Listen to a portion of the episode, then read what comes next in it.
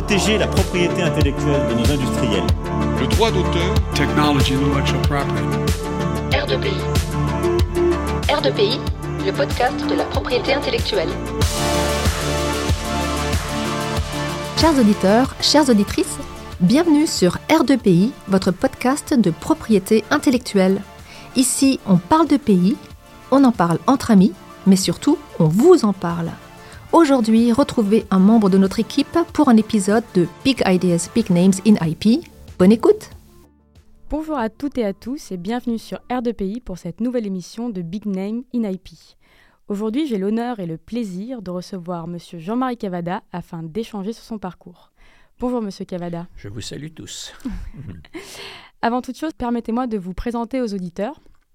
Donc corrigez-moi si je me trompe et complétez mon propos si j'omets des éléments. Monsieur Cavada, vous avez commencé votre carrière en tant que journaliste. Vous avez créé France 5, puis été président de RFO. Puis pour finir dans les médias, président de Radio France.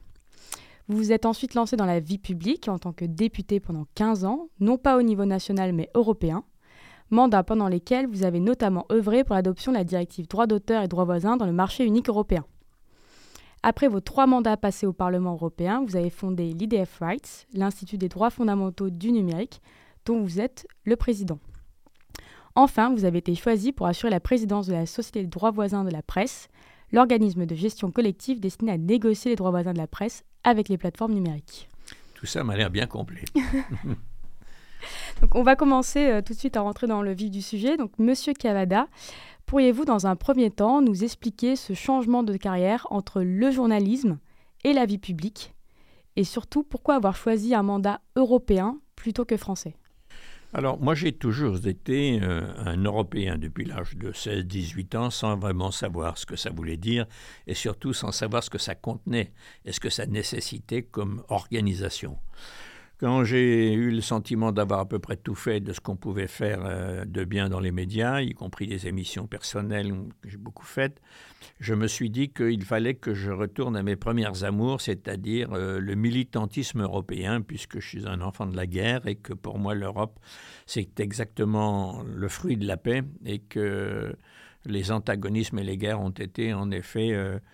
Dévastateur sur l'ensemble du continent européen et pas que le continent européen d'ailleurs, ne serait-ce que pour les alliés qui ont combattu euh, deux fois au XXe siècle sur le sol euh, européen. Toujours est-il que c'était quelque chose qui m'importait vraiment et je suis donc allé au Parlement européen comme président de la commission des affaires, euh, des affaires la commission des affaires euh, jailles, comme on dit, c'est-à-dire justice et affaires, euh, et, affaires intérieures, c'est-à-dire tout ce qui touche aux libertés, tout ce qui touche à la sécurité, tout ce qui touche à l'immigration. Puis je suis passé aux affaires culturelles et aux industries culturelles pour le deuxième mandat. Et enfin, pour le troisième, euh, j'étais vice-président de la commission des affaires juridiques, c'est-à-dire un peu la tour de contrôle qui va passer tous les textes du Parlement européen. D'accord. Alors pourquoi euh, vous êtes-vous tourné vers la propriété intellectuelle? D'où provient finalement cet attrait pour la matière? Et pourquoi en avoir fait l'un des points centraux de vos mandats? Mademoiselle, nous sommes ici à Strasbourg. Strasbourg, c'est bien sûr, c'est la France mais c'est surtout, je dirais, une sorte d'épicentre euh, euh, de la dévastation des guerres mondiales. C'est un endroit qui a été choisi d'ailleurs symboliquement pour y installer le Parlement européen, qui était au fond la réponse à la barbarie, et ça n'est pas par hasard.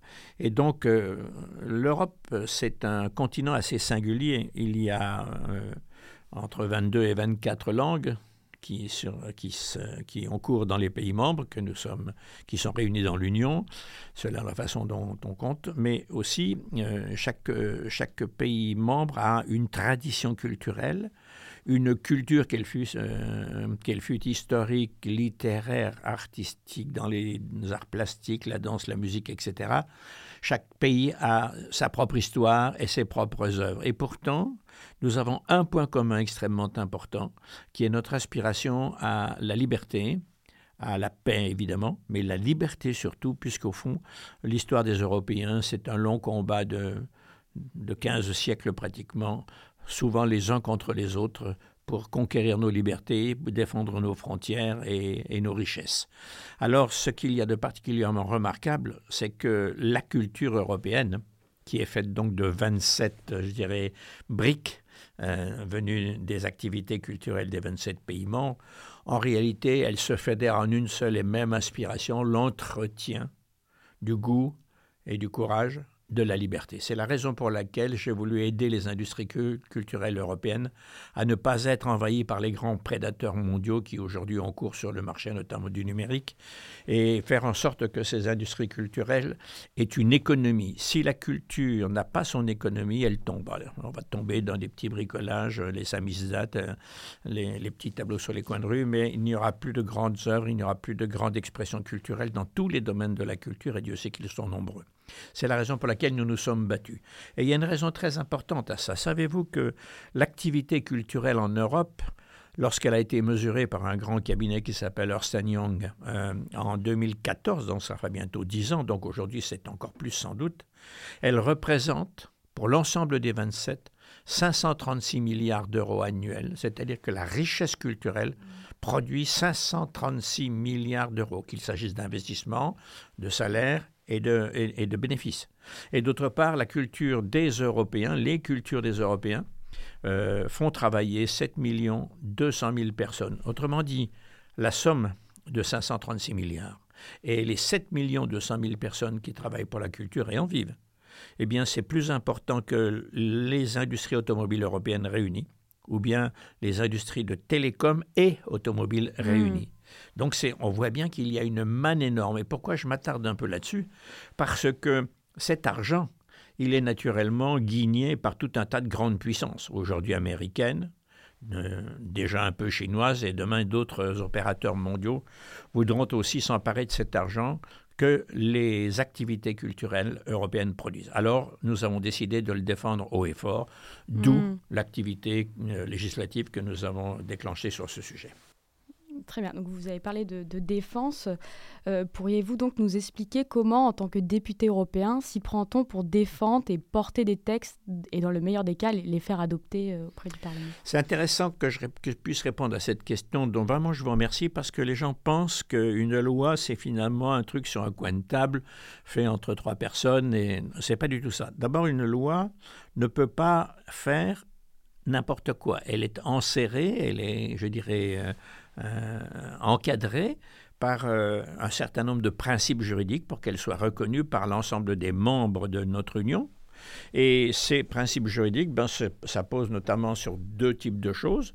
Servir des valeurs par un texte juridique et faire en sorte que ce texte juridique repose sur une base acceptée par tout le monde, mhm. hein, une base juridique. Mhm. Et dans ces conditions, il faut que ce qui est écrit soit, euh, comment dirais-je, clair, le plus précis possible, mais aussi négocié par chacun des 27. Et dans les institutions européennes, c'est très intéressant de se souvenir comment ça marche. Il y en a trois. Il y a le Conseil, c'est les États membres qui se réunissent, c'est une sorte de Conseil des ministres de l'Europe et qu'il s'agisse des chefs d'État ou des ministres spécialisés, agriculture, transport ou autre chose. Et puis d'autre part, euh, il y a euh, le Parlement européen. Parlement et le Conseil sont les deux législateurs, ils sont co-législateurs. Mhm. Entre les deux, il y a la Commission européenne qui est une sorte de secrétariat général qui élabore les textes pour répondre à un sujet, soit qu'elle en ait l'idée, soit que le Conseil ou que le Parlement lui demande. C'est une proposition. La Commission ne décide pas. Elle propose. Puis ensuite, le Conseil et le Parlement, alternativement, eh bien, euh, ou parfois successivement, ça dépend, euh, négocie pour faire en sorte que le texte proposé par la Commission réponde au service des valeurs que nous voulons défendre, d'une part, mais aussi convienne aux 27 pays membres qui n'ont pas tous la même acception des choses. Par exemple, si vous prenez dans notre affaire des droits d'auteur, euh, des droits voisins, etc., eh bien, les pays nordiques, pour certains d'entre eux, étaient très réticents à cette affaire. D'autres pays d'Europe centrale ne voyaient pas l'intérêt de cette affaire, etc. Et quand la Grande-Bretagne était encore dans l'Union, on ne peut pas dire qu'elle ait été un allié de la défense du droit d'auteur. Par conséquent, vous voyez, il faut surmonter toutes ces difficultés pour arriver à un texte accepté par tous. Quand vous avez fait accepter votre texte, il faut ensuite avoir une majorité au Parlement qui a le dernier mot. Le Parlement s'est fait de commissions spécialisées, celle que je présidais, les affaires juridiques notamment, euh, eh bien, euh, avait à construire une majorité. C'était pas très compliqué puisqu'il y avait 24 euh, députés, donc on voit tout de suite si ça passe ou si ça casse. Dans l'affaire du droit d'auteur, c'est passé, mais de justesse, avec deux voix d'avance. Puis ensuite, nous l'avons proposé en plénière et nous avons été une première fois battus. C'était en 2018, battus. Nous avons perdu. Il a fallu négocier tout l'été avec nos adversaires pour affaiblir un peu notre texte, puisqu'ils ne voulaient pas d'une protection euh, du droit d'auteur aussi musclée que je le souhaitais. Et nous avons dû faire un petit peu marche arrière sur un certain nombre de points. À partir de là, nous l'avons représenté euh, euh, en plénière. Et là, il a été accepté largement. C'était Hmm. presque une centaine de voix d'avance. Mais vous voyez, c'est un travail très complexe. Ça ne se fait pas sur un, un- un claquement de doigts. Quoi. Oui, puis j'imagine, euh, au- au-delà de, de faire passer en plus aux États membres, il y a aussi la, la pression peut-être des, des grandes industries euh, du numérique. Vous euh, avez des plusieurs GAFAM. sortes de pression, vous avez raison, c'est exact ce que vous dites. Il y a la pression d'abord des, in- des, des professionnels qui parfois étaient aussi excessives. Ils en voulaient plus que je ne pouvais obtenir un accord global et pour leur offrir. Il y a la pression des lobbies des grandes industries Mm. qui a été terrible, terrible. C'est-à-dire euh, des campagnes mensongères, c'est-à-dire euh, payer des gens pour nous, pour nous gêner, parfois même pour... euh, pour certains d'entre nous, euh, pour nous menacer de façon implicite. Enfin, ça a été assez, vraiment terrible, terrible. Mais au final, probablement ont-ils été excessifs et ça nous a permis quand même euh, de remporter un vote parce que beaucoup de députés qui étaient moyennement chauds pour notre affaire se sont sentis tellement euh, marchés dessus, si je puis dire, euh, tellement pressurisés Mhm. que ben, ils ont basculé de notre côté. Mais vous voyez, tous ces aléas existent parce qu'au fond, qu'est-ce que c'est qu'une loi? C'est un compromis entre différents rapports de Mhm. force. Fait. C'est le juge de paix entre différents rapports de, por- de force quand on veut faire des, des rapports de force contraires, quand on veut défendre une valeur ou aboutir à un but. D'accord, je vois. Donc, vous avez parlé tout à l'heure euh, d'une culture européenne, mais vous avez aussi évoqué euh, une identité culturelle propre à, chaque, euh, à chaque État. Euh, Pensez-vous qu'il existe encore de nos jours un droit de la propriété intellectuelle français? Qu'il soit nécessaire de légiférer encore au niveau national ou doit-on finir d'européaniser totalement la matière? Alors la France s'était rendue célèbre depuis maintenant euh, de longues, longues décennies, et notamment à partir des années 93, 14, 15, dans les négociations à l'Office mondial du commerce, à l'OMC, en défendant dans les produits et services euh, une notion euh, qu'on appelait l'exception culturelle française. Je fais un petit pas en arrière, je vous parle de 93, la notion de défense de la culture, elle date de bien avant, je ne serait-ce il m'est facile de rappeler ce que le président de la Commission européenne, M. Jacques Delors, disait vers la charnière des années 80. Il disait que la culture n'est pas une marchandise comme les autres. Certes, elle délivre des services que vous pouvez consommer. Et vous pouvez aller au concert, vous pouvez regarder des, des tableaux, vous pouvez écouter de la musique, vous pouvez lire des livres, mais ce sont des, des biens qui ne sont pas marchandisables comme les autres et en tout Mhm. cas qu'on ne peut pas laisser détruire par la loi, la seule loi de la concurrence. Il faut protéger de la concurrence excessive ces biens qui, sans ça, naturellement s'effondreraient et il n'y aurait plus de base culturelle dans les différents euh, pays membres. Alors, à partir de là, euh, les Français étaient, c'est vrai, il faut le dire, euh, largement des acteurs en pointe. Et ça a été le cas aussi là, au Parlement européen où nous avons poussé ces questions de défense économique en réalité Mhm. de l'activité culturelle. Mais c'est vrai que la France a joué un rôle important. Mais quand on a commencé à chiffrer, je vous en parlais tout à l'heure, la valeur économique des activités culturelles, tout d'un coup, je n'étais plus le petit franchouillard qui défendait l'exception culturelle, mais la, la personne qui disait ces 536 milliards d'euros de richesse culturelle annuelle, il faut qu'elle reste chez nous et qu'on ne nous fasse pas les poches, qu'il s'agisse des États-Unis, de la Chine ou de je ne sais qui. Oui, donc on reste dans une envergure euh, européenne. Continentale, absolument. Alors, euh, toujours pour rester un peu dans le thème, où se trouverait, selon vous, là ou peut-être les lacunes qui subsisteraient encore dans la législation sur les droits de pays? Où se situerait le manque ou la nécessité de modification? Alors, il faut être très clair. Aujourd'hui, il existe une euh, directive. Petite parenthèse, une directive, c'est une décision euh, de l'Union européenne à travers euh, les trois institutions que je vous ai dit et in fine son Parlement, mais qui doit être transposée, écrite dans le droit de chacun des pays. Et naturellement, que font les pays quand ils transposent une directive européenne en, en France, en Allemagne, en Italie, etc., en Lituanie? Ben, Ils la modifient un peu, un peu à la marge. S'ils la modifient trop, ils se font rappeler à l'ordre par la Commission européenne qui veille naturellement au traité, mais aussi au respect des textes.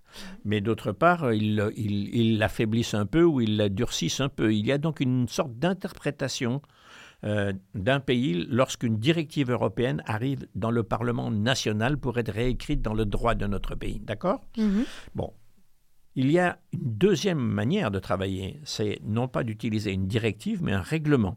Par exemple, quand j'ai beaucoup travaillé sur euh, le RGPD, le Règlement général de protection des données, donc les données personnelles, Mhm. hein, la protection de la, de la vie privée en réalité, nous avons utilisé, nous avons obtenu de la Commission qu'il s'agisse d'un règlement. Un règlement, ça s'applique de facto sans transposition. Vous ne pouvez pas, vous pouvez pas le, le bidouiller, vous, vous l'appliquez tel qu'il a été voté. Et donc, vous voyez bien qu'il y a déjà le choix là, de l'instrument juridique pour l'européanisation nécessaire de- du droit d'auteur et du droit voisin et d'une façon générale du droit de propriété intellectuelle, le DPI.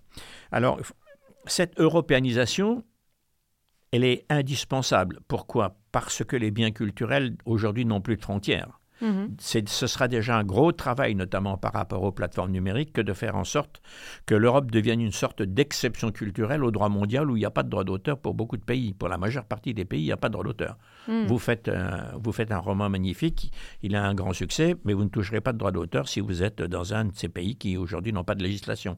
C'est pas normal. C'est pas normal. Tout le temps, à travers les âges, les auteurs, les créateurs ont eu besoin de vivre. C'est normal. hein. C'est- même indiscutable moralement, je trouve. Et donc, dans cette condition-là, euh, il faut euh, européaniser le droit d'auteur. Européaniser, c'est une nécessité, mais qui présente aussi des risques. Il faut faire en sorte, me semble-t-il, que toutes les professions concernées, les créateurs, les ayants droit, les interprètes, etc., les industries culturelles, ceux qui soutiennent ces affaires et qui en vivent, se mettent autour d'une table pour préparer un contexte à partir duquel euh, l'Union européenne pourrait commencer à légiférer. Il ne faut pas faire un texte technocratique parce qu'on sait bien que la pression sera tellement forte sur euh, la fragilité de la technocratie que euh, ce sont les auteurs qui en pâtiront, le texte ne sera pas suffisamment protecteur. Il y aura une autre façon d'européaniser le droit d'auteur. Ce serait de faire en sorte que la Commission ouvre un département, une direction euh, de la propriété intellectuelle dans lequel il y aurait le droit d'auteur, les droits voisins, toute, toute forme de propriété intellectuelle, et dont le métier serait de défendre cette affaire. Mais vous voyez que là, euh, cette législature-là qui s'arrête l'an prochain, en 2024, n'aura pas le temps de commencer à se lancer là-dedans. Il faut donc préparer aujourd'hui la réunion de tous les professionnels concernés pour essayer d'être prêt à inspirer une loi dans la prochaine législature qui ira de 24 à 29. D'accord. Donc votre conseil, ce serait de commencer dès maintenant à... Il faudrait commencer dès, cet été, dès la fin de l'été, oui, bien sûr, je pense. D'accord. Alors, au cours de toute votre euh, carrière dans, dans la vie publique euh, au sein du Parlement européen, quelle serait pour vous votre plus grande fierté? Oh bah, je vous savez, c'est un métier qui apprend la modestie. Euh, je veux dire par là que les lois naissent comme, comme les mauvais accouchements dans la douleur. Euh, alors parfois le bébé euh, a des difficultés de santé, c'est-à-dire que les lois sont mal interprétées, contrebattues. Dans l'application, il y a toujours plein d'influences qui essayent de, minimiser l'application d'une loi quand son intérêt d'une industrie ou d'une autre est en jeu. Hein, c'est de l'argent tout ça, donc faut pas rêver, le monde n'est pas fait de bisounours. hein. Et, et, ma- mais, mais en même temps, ce qui est très, très gratifiant, ce qui est très intéressant, culturellement magnifique en plus, c'est que l'Europe a servi largement d'inspirateur, a inspiré largement différents autres pays, notamment ou de continents. Exemple, l'Australie, qui a introduit vis-à-vis des GAFAM notamment des lois pour faire payer à la presse qui était malmenée euh, par des GAFA les, droits que les GAFA lui devaient. Euh, il y a au Brésil des États qui commencent à bouger sur ce sujet, le Canada, euh, en Afrique du Sud, on est en train d'y réfléchir. Bref, euh, il y a un certain nombre de pays à travers le monde, euh, outre l'Europe, qui ont pris exemple sur ce travail, Mhm. sur ces travaux-là, pour dire oui, c'est normal que l'on protège les créateurs, c'est normal que l'on protège la presse, c'est normal que l'on protège la propriété intellectuelle. Et donc, on voit bien que c'est introduit dans le commerce mondial, puisqu'il s'agit de commerce et de sous et de fric, pour parler vulgairement, c'est introduit une notion nouvelle qui consiste à rémunérer la création comme un métier spécifique qui doit être protégé des strictes, de la violence des strictes lois du commerce. Et donc de, manière un peu plus euh, négative, parce que là on a parlé de, fierté, est-ce que euh, est-ce que vous auriez un échec ou plutôt un regret Bah, des échecs, il y en a, oui. On a été, euh, on a été euh, encore, vous savez, j'ai fait le modeste hein, là tout à l'heure parce que je vous raconte le droit d'auteur qui est en effet la, la- la bataille que j'ai menée la plus ardemment, une des batailles que j'ai menées le plus ardemment avec euh, la mobilité, avec le RGPD dont j'ai parlé, bon, avec plein d'autres choses hein, dont je ne veux pas faire le panégyrique, ça va vous prendre une heure. Mais je vous ai dit que cette principale victoire qui fait école, elle, bah, c'est de justesse. hein. Et la première fois que je l'ai présentée à l'Assemblée plénière du Parlement, j'ai été battu. Donc, euh, je peux vous dire que j'avais le moral dans les chaussettes. Là. C'est, c'est un rapport de force très épuisant. Je pense qu'il ne faut pas avoir d'affect si on est sûr de, de- si on a une certaine conviction, euh, comment dirais-je, de la nécessité d'une loi pour, pour le bien général, pour le bien public, pour le, hein, eh ben, euh, faut s'attendre à, être battu. Faut s'attendre à revenir mettre euh, sur le métier X fois votre ouvrage. C'est, un travail de longue haleine, mais en même temps, c'est normal. Euh, une loi, ça se respecte par tout le monde ensuite. Ça va bousculer et modifier des centres d'intérêt.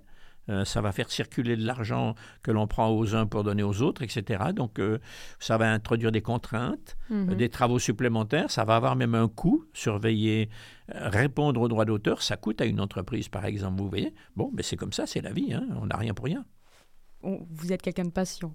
Oui, Euh, je, suis je suis surtout très têtu, très obstiné, très, très ah oui.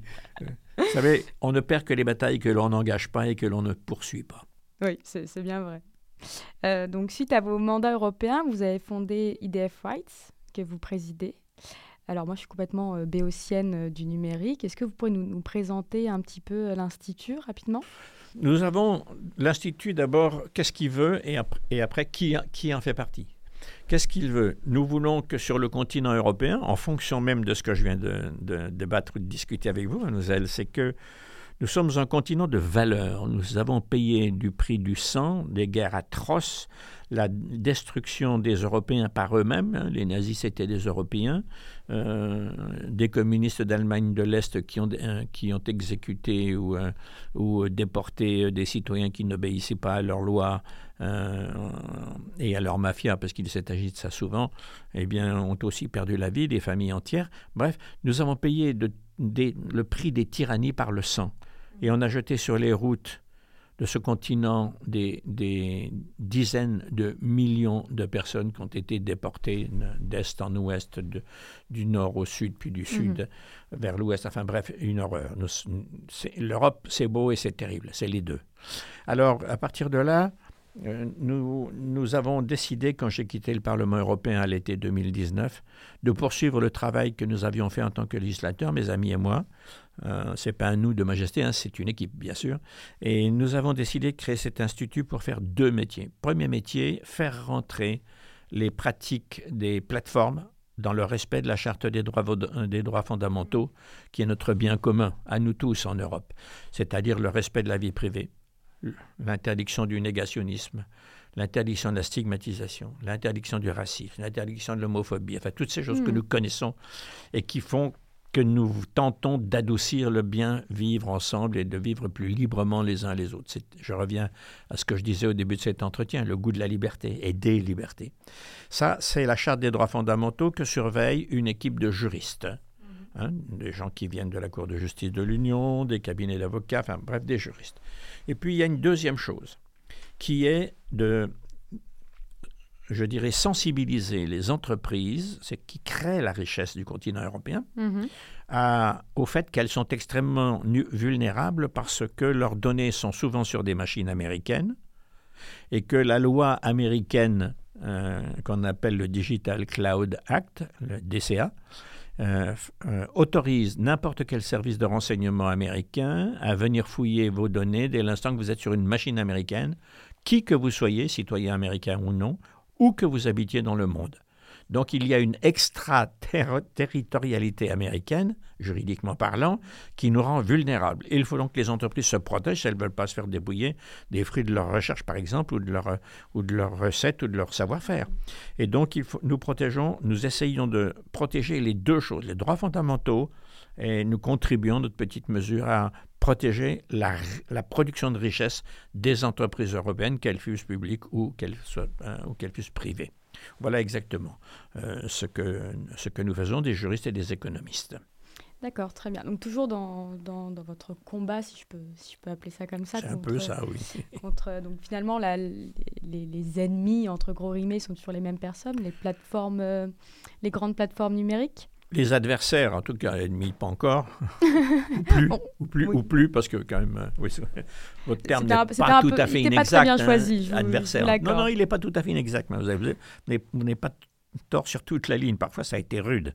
Bon, on n'en est plus là maintenant, puisque nous avons quand même un certain nombre d'instruments juridiques un, peu, un, petit peu sérieux. Euh, en France, l'autorité de la concurrence française a été d'une aide extrêmement précieuse, donc euh, pour obliger une, une grande un grand monopole américain a respecté en France la loi française, la loi européenne euh, transposée en France. Bref, tout ça pour dire que nous, nous travaillons, si vous voulez, à, l'application, au fond, de la loi que nous avons fait voter. Hmm. Euh, des lois qu'on a fait voter au Parlement européen, pour ne parler que de ça, et dont on a surveillé la transposition en France. C'est bien de faire une loi, c'est mieux de voir comment elle s'applique et si on hmm. peut aider à l'appliquer correctement. Hmm. Et donc vos, rencontres avec les, ces, géants du numérique ne sont pas terminées puisque vous avez pris la, la présidence de, de, l'organisme de gestion collective des, droits, voisins. presse, DVP, oui, absolument. Donc, quels sont les nouveaux projets du coup qui s'offrent à vous euh, avec euh, cet organisme? Quels vont être les défis à relever euh? Alors là, on est dans l'orbite s'agissant de la presse, hein, puisque le mmh, DVP c'est uniquement la presse. J'ai deux casquettes différentes, vous avez bien fait de le souligner. il s'agit là de de faire respecter au fond des pratiques du marché normal. Qu'est-ce que je veux dire? Si demain je vends des oranges, mais que je ne les élève pas, je ne les cultive pas, je vais les acheter à quelqu'un. Est-ce que vous pensez que je peux me permettre de ne pas se payer quelqu'un? Ça s'appelle un vol. Donc je dois le payer. Hein. Si je vends des bicyclettes, j'en fabrique pas, mais je vends, je prends ma marge. Euh, je vends des bicyclettes, ben, je dois payer mon fournisseur de bicyclettes.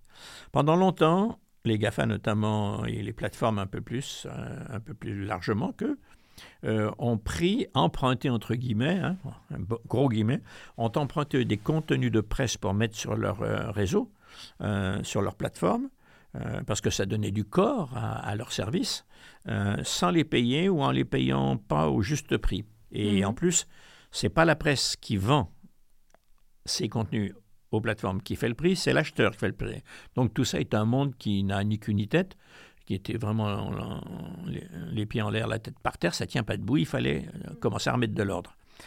Nous, nous sommes donc maintenant, grâce à ces lois, droit voisin, mm-hmm. puisque la loi de droit d'auteur contient aussi le droit voisin, nous sommes entrés dans une ère de négociation avec les principales plateformes, le climat n'a qu'à changé, et je ne vais pas dire que nous sommes dans un paradis. Hein. Ceux qui vont payer et qui commencent à payer ne sont pas d'une prodigalité extraordinaire.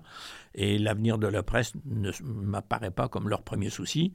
Mais ils sont obligés de payer au respect de la loi. Et il y a eu d'ailleurs des procédures judiciaires, notamment engagé par un certain nombre de membres de notre DVP devant l'autorité de la concurrence qui a pénalisé euh, l'une d'entre elles, Google pour ne pas la nommer, mm. de 500 millions d'amendes en, en 2021, si ma mémoire est bonne, ce qui n'est quand même pas rien.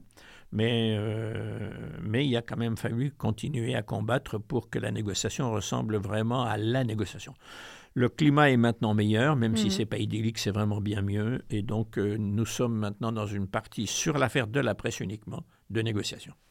Le chemin est encore long, mais... Oui, il sera long, oui, bien sûr. Et puis... et vous pensez qu'un jour, ça arrivera vraiment à quelque chose qu'on arrivera à avoir un, un environnement sain euh, où tout... je, je pense que c'est le chemin inéluctable, mais ça prendra du temps. Combien de temps, j'en sais rien. C'est- pas moi qui ai le tiroir caisse des gens qui doivent payer. il, y a, il y a ça. Et puis, il faut dire aussi que peut-être un jour, tout ça sera remis en cause par l'intelligence artificielle. Mhm. Nous allons bientôt arriver dans une nouvelle séquence où nous ne savons pas bien comment, comment, euh, résu- comment appliquer un droit d'auteur à, à une intelligence artificielle conversationnelle ou générative. hein. C'est pas Mhm. clair. hein. Nous ne sommes qu'au début de cette réflexion. Et il n'y a pas grand-chose du point de vue législatif pour l'instant qui vaille le coup, qui, qui, qui- qui tienne la route. Hmm. Oui, donc on a encore beaucoup de, de défis. C'est à- un nouveau combat, c'est une nouvelle bataille qui commencera, oui, absolument. Qui n'empêchera pas de surveiller l'application de l'autre, qui est loin Oui, d'être finie, mais celle-là ne fait que commencer. Nous allons euh, avancer en parallèle. Oui, absolument. Très bien. Est-ce que vous auriez un, un petit mot à dire, un petit mot de la fin si... Ben, le mot de la fin, euh, c'est un peu agréable. euh, dans- oui, c'est nous nous trouvons, vous et moi, euh, au Centre européen, euh, au centre, au centre d'études internationales de la propriété intellectuelle, qui a une réputation remarquable en Europe et même au-delà. Et donc, je me, euh, moi, mon, moi, petit combattant dans mon coin, je me sens quand même euh, beaucoup moins seul, avec des gens de bonne qualité, qui d'ailleurs ont une autorité euh, largement au-delà de l'Europe, hein, et ça c'est bien. Et puis l'autre chose que je voudrais dire, mais ça c'est un vœu pieux, ceux qui continueront euh, ce, ce combat du respect euh, des œuvres, du respect économique, tout se paye, les œuvres aussi. Euh, parce que c'est du, c'est du travail, il y a des humains derrière, enfin, je ne vais pas refaire mon chapitre, eh bien, il faudrait, c'est un signe de civilisation en Mm. réalité. C'est un signe que nous sommes éduqués et que nous ne sommes pas des, comment dirais-je, euh, réduits à l'état de, de féroces consommateurs qui ne respecteraient rien et que ceux qui nous fournissent en consommation respecteraient encore moins. Hmm. On- la nature des hommes n'est pas de se laisser marcher sur la tête, c'est d'être respecté. Et ce travail-là, qui est rare, unique et qui définit quand même un corpus d'idées dans lequel le continent s'est inséré pour éviter les guerres, eh bien, doit être respecté comme tel. Monsieur Cavada, je vous remercie chaleureusement pour euh, votre temps et ces échanges. Eh bien, merci à Et vous. nous surtout. sommes ravis de vous accueillir au, au CEPI aujourd'hui. Eh bien, bonne chance. Merci. Merci d'avoir écouté R2PI, un podcast proposé par le CEPI. Retrouvez notre actualité sur le site du podcast et sur nos comptes Twitter, Instagram et LinkedIn. Les liens sont en description de l'épisode. Vous pouvez également nous écrire par email à l'adresse r2pi.contact@gmail.com. À la semaine prochaine.